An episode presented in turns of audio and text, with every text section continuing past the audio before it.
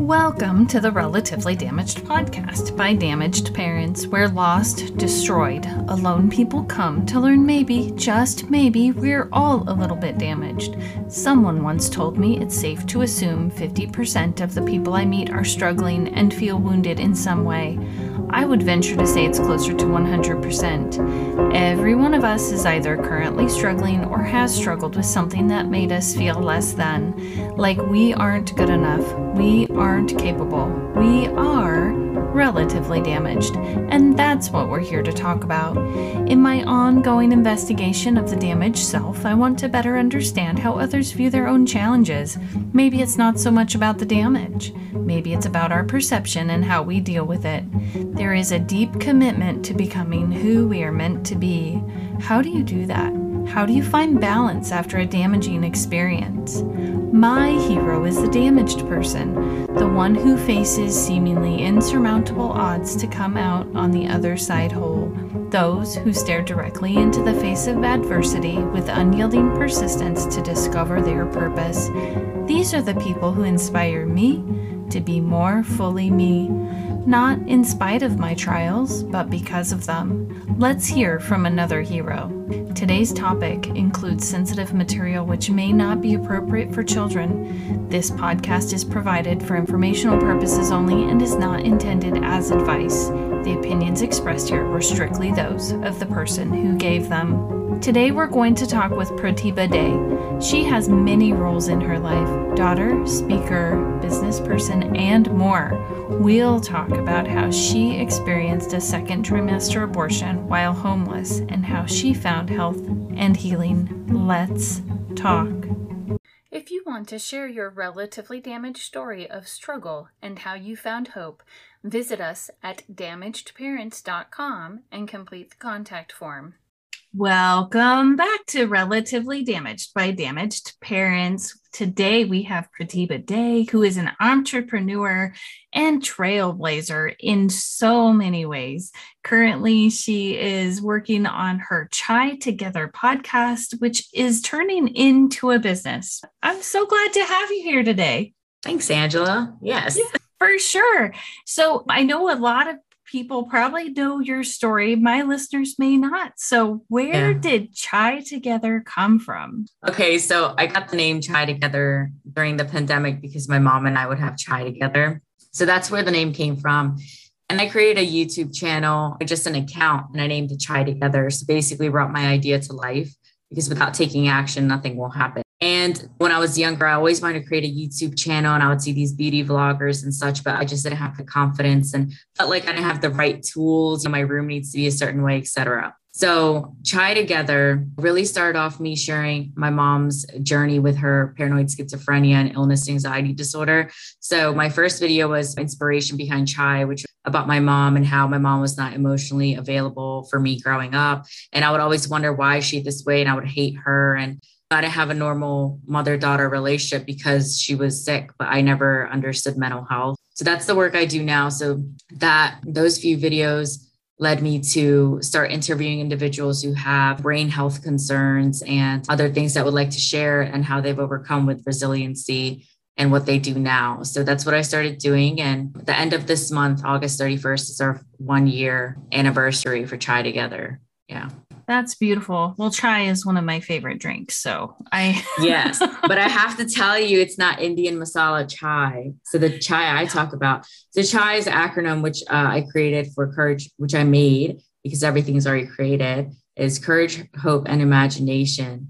And that's my intro that I always state because when people come on, they use courage to share their stories, hope to overcome, and imagination to resonate, understand with the stories that are being shared. So I created that myself and I've been doing this for a year. And regarding the business aspect, I released my mugs last year, I believe. No, this February. Yeah. It's been such a journey this February. And I hand packaged each one and it was very overwhelming for me, but so worth it. And I would personalize my cards and everything. And I packed a lot of mugs, possibly 300 something by now. So I'm just really appreciative of the community I created because when I was in therapy, my counselor told me that I don't, I've outgrown her. I don't need her anymore. She said, regarding support group, I can create my own community. And I ended up organically growing Chai Together to about 15, I believe 1500 members now and so, if not more.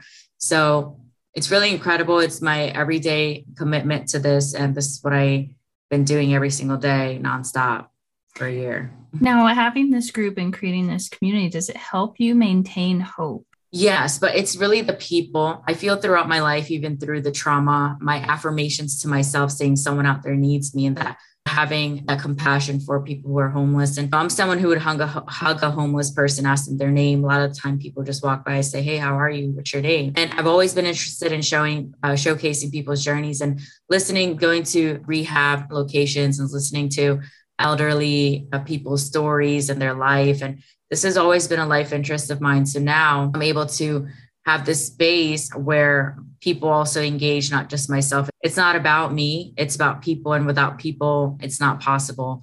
And that would be a great shirt. So I just feel it's really because I truly started doing that, what I love to do, but started being more socially active on social media and uh, a lot of traveling and speaking engagements and even virtually and being in les brown's program being coached by him speaking on two of his summits speaking on suicide prevention summits doing a suicide prevention project in india and being certified in three different trainings here in the states being a co-author for the giving circle foundation in uganda which is my friend is a co-founder of where 82% of the book proceeds will provide building a house in Uganda for a school, sorry, a school in Uganda for child education. So these are the things that I've been doing and I keep doing more. So I love it. Yeah, you've got like this amazingly huge heart. Oh, yeah, it really is. Yeah, we have all these experiences in life. And it sounds like growing up with a mom that struggled with the schizophrenia and other mental health issues that that that gave you a different perspective than most people are are used to explain that a little bit how you became who you are with the perspectives you have i know that's a huge question yeah no, it honestly simple answer. I went through a lot of trauma. I went through incest, I went through molestation, I went through physical abuse multiple times during my teenage years, multiple things, you know, people using my body. I, I really was lost and numb for all 12 years of my existence, and I'm only 28 years young. so throughout all of this, my mom wasn't even a factor. I already hated her because how can my family allow this abuse to happen to me and still the abuser be living in my home? So it wasn't the schizophrenia wasn't even an aspect. I didn't even know anything about mental health. But when that trauma happened to me, the abuse, I knew I had asked for therapy, and one of my family members laughed in my face, the one who had abused me, and laughed the fact that therapy. But me being about 15, 16 years young and knowing that, hey, I need therapy, I need help, that's very wise of me. So it was always innate, like inside of me. But my mom having schizophrenia wasn't prominent until about four years ago when I was an undergrad at Rowan University. And some the doctor at the hospital, who was also South Asian, told me that what she has and that I'm her only hope.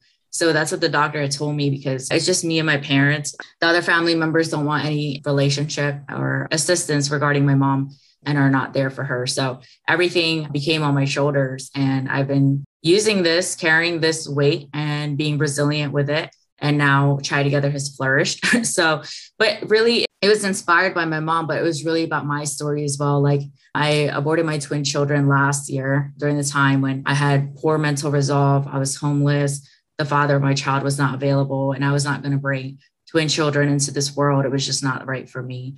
So, mm-hmm. that time, the night of my abortion, I had a dream where I dreamt of a mug and I dreamt of a baby inside it. The next morning, I sketched the image and I said, I'm going to do something with this. And now I release my mugs and I design my own mug. And basically, everything that happened with me, I used it for what I do now. And I keep using it for what I do now.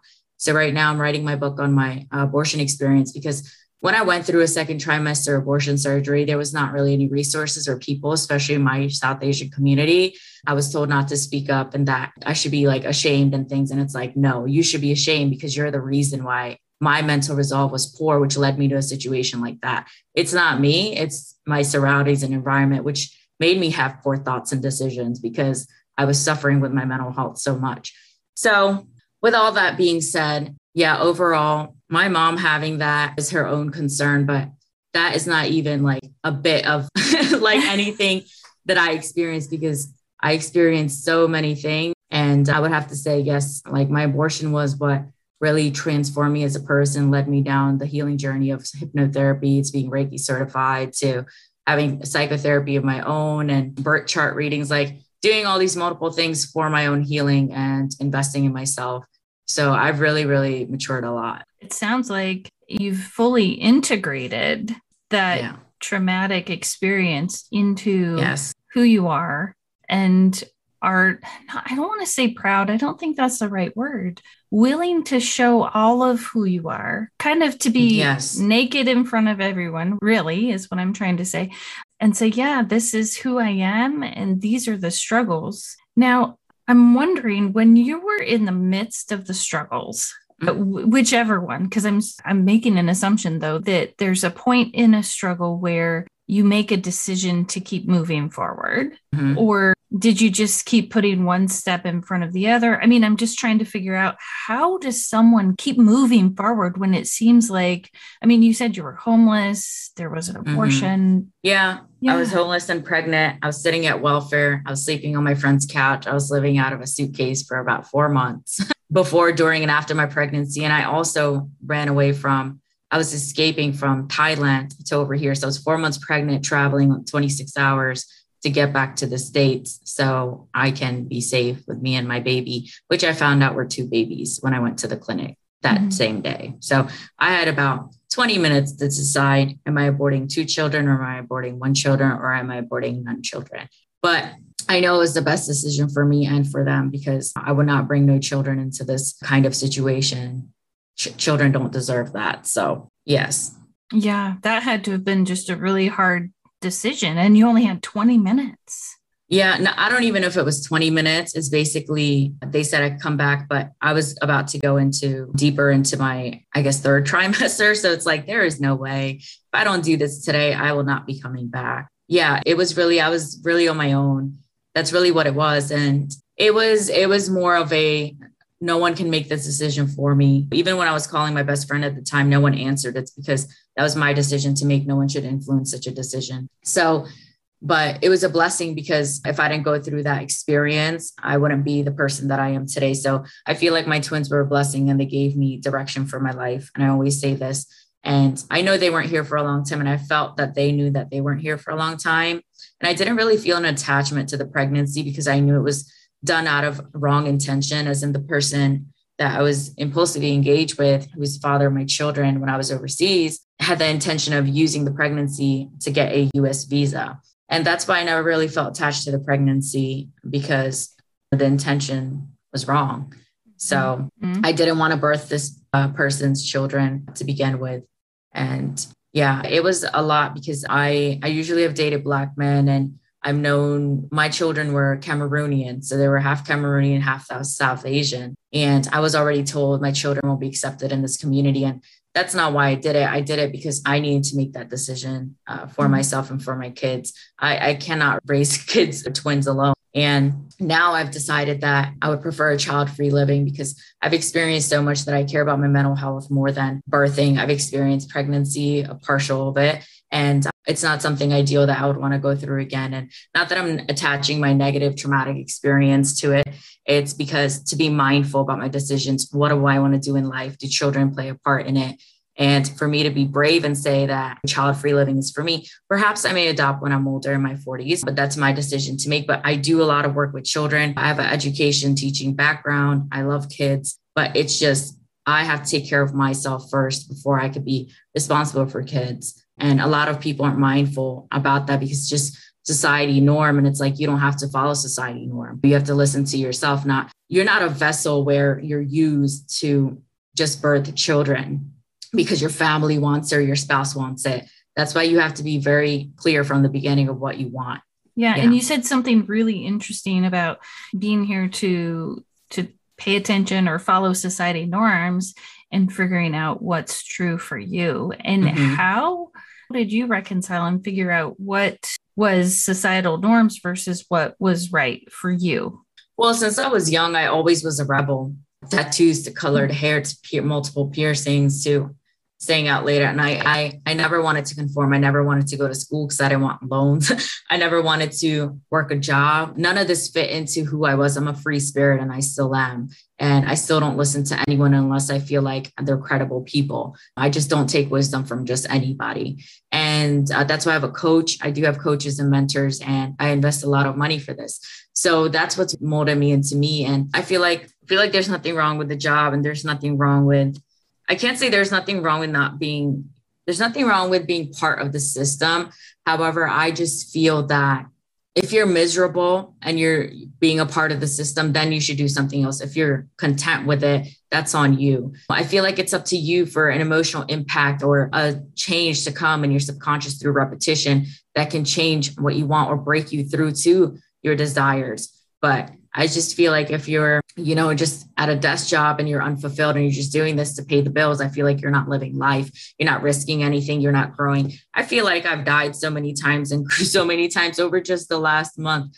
Like, as in, I'm always growing. I always have challenges. And it may just be for me, as in, I'm a fire sign. That's also how I survived, as in, I have a fire personality, but I'm a Capricorn but I'm a go getter. I'm resilient, as in, like, if someone punches me, I get back up. I don't have to punch you, but I'm just going to get back up. And this is also like a literal example. Like when people would beat on me, I never raised my hand or anything. I just allowed people to do it and I would just get back up because I'm not violent. Then there came a time when I did throw, uh, I did hit the person back and they never did it again. That's because I learned how to stand up for myself. So that's another aspect of it. So, would you say that there was some sort of a, a spiritual experience that? Oh yeah, I know that you yeah that you had an experience, and and could you describe what happened so mm-hmm. that maybe if somebody's in that desk job listening to the podcast and they aren't mm-hmm. happy, they can figure out what they need to look for. So for me, like I used to work as security official for the Navy at Lockheed Martin, and during that time, I worked there three years. But I also substitute, like I was a you know casual substitute, but I had prior experience working with kids and all, and we used to have our own daycare. But during that time when I was doing that job and it was easy and it was good for a time during school and all of that, but it didn't fulfill me. I wasn't growing, I wasn't making a difference. I was just being robotic in a uniform going to this job at the naval base. And then I quit that and I felt free. Then I went to a Ziggy Marley concert and then I started working with kids again because it reverted me back to working with kids again. So if you have a passion and the job you're doing is not your passion, you enjoy baking or you enjoy creating uh, artistic things, crafts, pottery, whatever it may be, start doing that. Start showing up for yourself. Like start posting that. If you don't like to be online, have someone to do it for you, but really put yourself out there, word of mouth. When you're really obsessed about something, like I was, I'm obsessed about Chai Together, like especially in the beginning, like 24 7, it just doesn't grow organically to this number at all. And you really have to be obsessed. And it's like you will make it. It may not be suddenly, but you. And people won't respect you for being consistent, determined, persistent. And otherwise, you're just going to do what you do. You're going to pass on. No one will even remember you, as in for an impact. Like you didn't really do all you could. And that's your responsibility. And it's like you're doing injustice to the world. And I truly believe that because you're not here just for that. You can also do more than that instead of complaining and things of that nature. It's all about your attitude. So I think I heard a couple of things is like the the purpose in life. And my thought going back to that is is sounds like working the job and doing the tasks is not all the purpose. The purpose is connecting with humanity. Yes. And that I think from the perspective you're talking, what I'm hearing is probably everyone has that purpose yes. to connect. And so how do how are we doing that maybe? If you want to share your relatively damaged story of struggle and how you found hope, visit us at damagedparents.com and complete the contact form. Everyone has that purpose to connect. And so how do how are we doing that maybe? Yeah, like I'm very one with nature. I've become more spiritual through Sadhguru's teachings, Krishnamurti's teachings. I read a lot. I've read the most books in this one year since I've been building Chai together. I've done the most I've ever done. I've possibly, and I and I say this out of truth, that I've possibly done more than an average person has in these almost 12 months now. I truly have. I did my undergrad while being a caregiver for my mom, while being in two programs, one with Mr. Bob Proctor, one with Mr. Les Brown, traveling for speaking engagements, doing virtual speaking engagements, and still rocking out with 3.0 and being in graduate school now. Everything is possible. And I was in therapy myself. Like, and, you know what I mean? And and it's like all like multiple things. Yeah, I felt burnout, but I still kept going. But now I nourished myself better. But during a period of time, I sacrificed my health for it. And I don't recommend that, but that's what you have to do for your dream. If you want to be an entrepreneur, and I'm not an entrepreneur yet. So what I learned is an entrepreneur is someone who could walk away from the business for 90 days or more with it being affected and it being skyrocketing. And self-employed is when you work for your business. If you don't work, you don't get any money coming in. So that's what it's really about. And I'm not there yet. I know you stated in the bio, but I speak to myself like that because I will be. Anything is possible, but you have to show up for yourself like that, that you are this, this, and this. Like my book didn't come out, but I'm an author. I'm an author by heart, by nature, and I will be. It's just a matter of time. You have to speak it into existence, but you also have to do the actions it's not just going to happen just because you're a great person. No one cares if you're a great person, as in you can still die if you're a great person, no matter how healthy you are. What I learned from this book, The Five Regrets of the Dying, it was a great book that, you know, especially when children die or someone good dies, good ethically, and people's perspectives that they say, oh, why did this happen? It's because that person's time was up. And regarding purpose, it's really not that big of a deal, as in your purpose could just be you being a teacher all your life. Your purpose could be you serving your parents, or your purpose could be something small. It doesn't always have to be so extravagant, billionaire, millionaire, all these things. It can really just be you serving a community, you having a nonprofit, you serve your life that way, and then you go. It's whatever you want to make of it, but you don't have to live up to people's expectations. Mm-hmm. That's the spiritual understanding of it. Ant's purpose is to build a house. Ant's purpose is to build a colony to survive.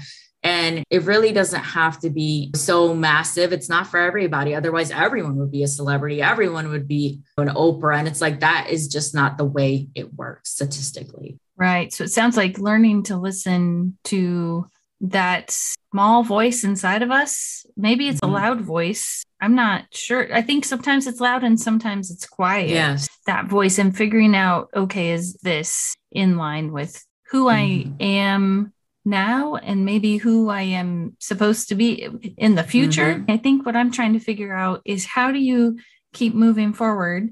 Do you just know that a choice is right and that's the way you need to go? And because, you know, you quit your job, you said you felt peace. Is that what allowed you to keep moving forward and then maybe to take bigger risks or something that would be more in line with who you really are? I, I hope that makes sense. I'm really trying to articulate this honestly, the loss of my children, and I say loss, and I remember there was a time when my friend was telling me, perhaps I should say my choice and not loss. No, I was a mother. It is a loss. That a woman going through something like that, an experience like that with two children who are fully grown in a second trimester, that is just so massive that you don't need anything else to inspire you. As in, I made a decision that time. I said, I'm going to be successful in life, and I wasn't looking back. And that's what I've been doing. And I don't have time for anything that does not serve my dreams or people who don't serve my dreams. I am very, very specific and very driven. I'm a very, very driven person. I'm telling you, and this is how I am. And not that, oh, I'm motivated every day or something. No, it's not like that. I do love to rest. I don't like, no one likes to like work. I don't know, maybe some people do because they're workaholics, but once you experience peace, like you may not want to work all the time. That's why you see people who are successful and entrepreneurs, they take breaks, as in like they're able to go on trips and things, and they just have that peace because they've worked hard for let's say the, a month and a half, and now they can relax for maybe three months because they have the income for it. So I just feel I surround myself with coaches and people who truly have what I want. And it's not where it's uh, really, it can be fast or it could be slow, like you were saying, but I have days where, you know, it's just books all day or some Chai Together lives all day or whatever but i'm pushing content out there i'm putting myself out there i don't always want to do something but i do it anyway and that's what you have to do too because i like seeing the feedback from people and i like and i don't want to say this is people pleasing as well this is me being committed to myself and showing up for my community that i've built to show them I can keep going. And I receive messages from people that because I keep going, if it's made them keep going in their business. And that right there is why we do it. Yeah. It sounds like your real desire is to lift the people that you come in contact with, regardless of if it's social media or in real life or whatever, but to lift. Yes.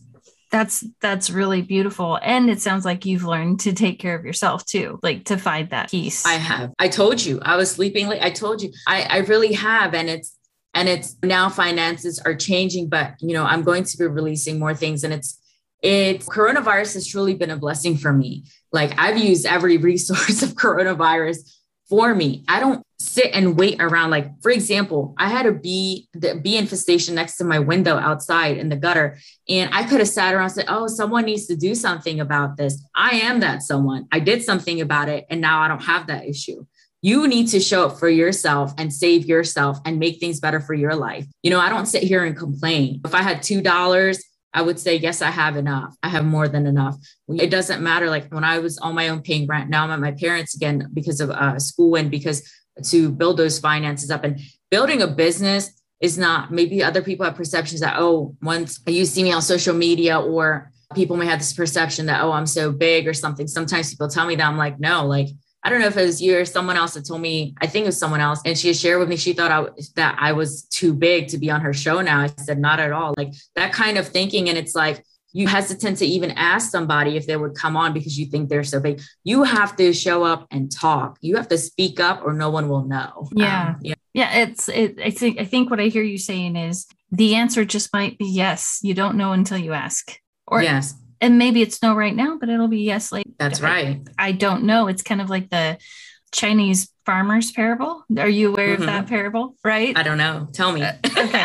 So the Chinese farmer parable is a father and his son are on a they have a farm and their horse runs away. The neighbors come over and they're like, "Hey, that's bad luck." Or Mhm. that's so horrible. We're so sorry you lost your horse. Well, the horse comes back with wild horses and they all come over and they're like, "Oh my gosh, that's so great." blah blah blah.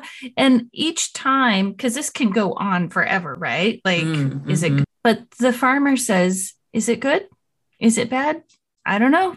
We will see. So I don't think we can ever totally depend on something like some people would see what happened with the babies and everything Mhm. and with the children as bad and that's devastating. And yet you were able to use that as a springboard Mhm. to move forward. So was it Yes. bad? Was it good? I don't know. We're gonna we Mhm. we're based on what's happening now. It was the best thing that could have happened for you. Yes. And honestly, I had no depression. Like I did have grief. It comes and go. I haven't since uh, I believe about maybe three, four months now, because I really let it out on my own uh, when I stayed in my Airbnb and I was living in Georgia and Pine Mountain. And I was so solitude and peaceful by myself for a whole month. It was like so nice, like a trip, but that's where I was living. And I really let it out. And it's like where I wasn't able to like get up. Like I was just crying so heavily that I felt so alone that even my babies aren't there. But it hasn't happened since because I feel like um, I'm releasing it. I'm letting that time go. I'm growing into 2021 Pratibha. This is not Pratibha who came from Thailand and went through that story. I'm not going to be that story. That's not my story. I'm going to graduate school, speech pathology, want my practice, going to Japan. These things like I'm looking at now and my future. I don't stay in my past. I don't suffer from any depression or anxiety or anything. Everyone, I've what I learned is everyone has a bit of healthy, good anxiety. Before I spoke on stage, I a lot of anxiety, like to where I was going to get get sick.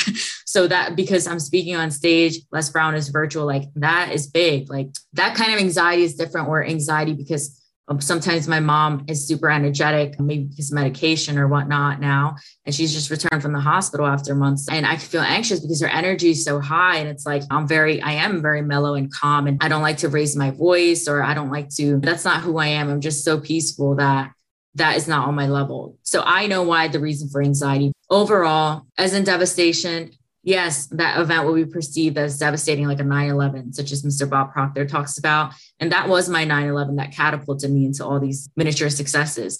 However, I was pe- peaceful. I meditated every day. And honestly, I was at peace and I was taking care of myself. And I used art therapy and painting and other tools when I was in school taking art classes to release uh, along with therapy. And I had great support. I was in NAMI support group for my mom and myself, Catholic Charities, which I still am. I use tools for myself. I don't put my burdens on friends only or something. You need professional help. And that's what I do. And going for massages and traveling, everything that I can do, I do for myself. And another thing I want to say is throughout this experience, I learned to stand up on my own two feet. And I've come back as a changed person. And I never, I'm so complete within myself that I don't need to look outside of me. Like, I don't need someone to complete me. Someone can add on to me if they wish, but I'm not here looking. So that is my experience. As if you've become whole. I sure have. Yeah.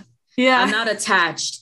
Um, I'm not attached to people or things. And when I find myself attached, I ask myself why, why. I always ask my myself questions like why do I feel this way? I journal a lot and gratitude every day. And I really have this mindset that I maintain every single day from a vision script uh, that I hear on repetition to different things. And it's not like obsessive, like go, go, go, or something. It's like whenever I feel, or uh, I do watch a lot of movies and do a lot of fun things. I'm not just on my laptop all day or something. So, yeah, like you found a way to balance.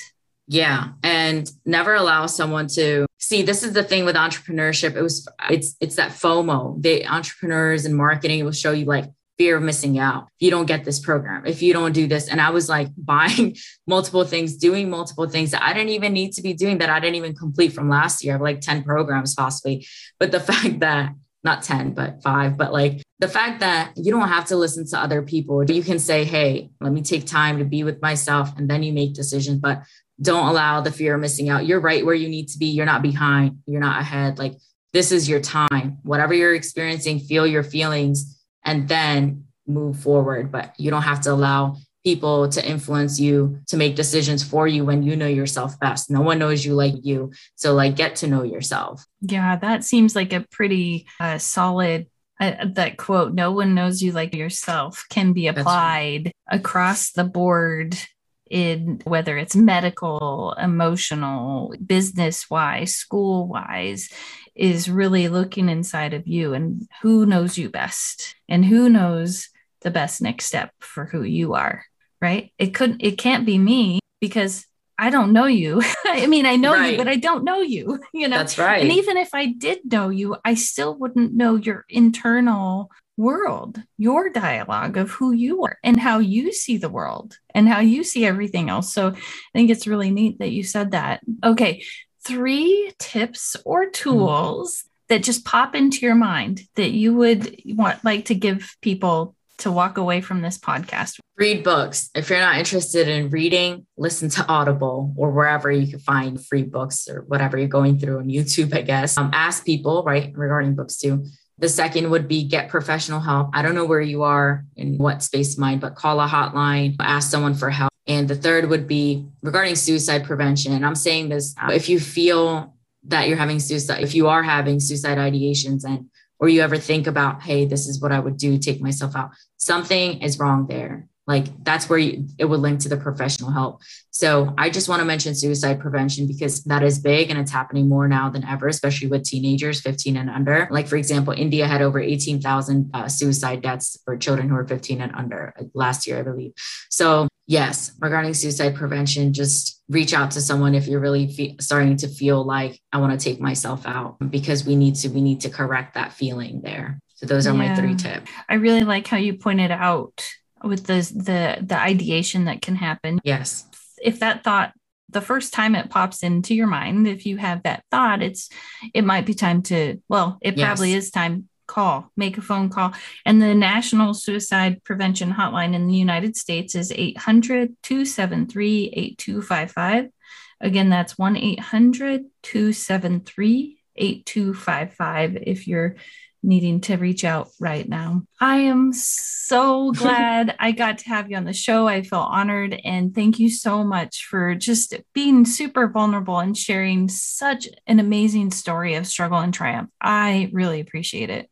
Thank you. And I say it very calmly. Like I feel no anxiety. It must be my growth. Yeah. You're doing it's awesome. Thank you so much. Thank you. If you want to share your relatively damaged story of struggle and how you found hope, visit us at damagedparents.com and complete the contact form. Thank you for listening to this week's episode of Relatively Damaged by Damaged Parents. We really enjoyed talking to Pratibha about how she recovered from a second trimester abortion while homeless. We especially liked when she explained how support is needed for traumas like hers. To unite with other damaged people, connect with us on Facebook. Look for Damaged Parents. We'll be here next week, still relatively damaged. See you then.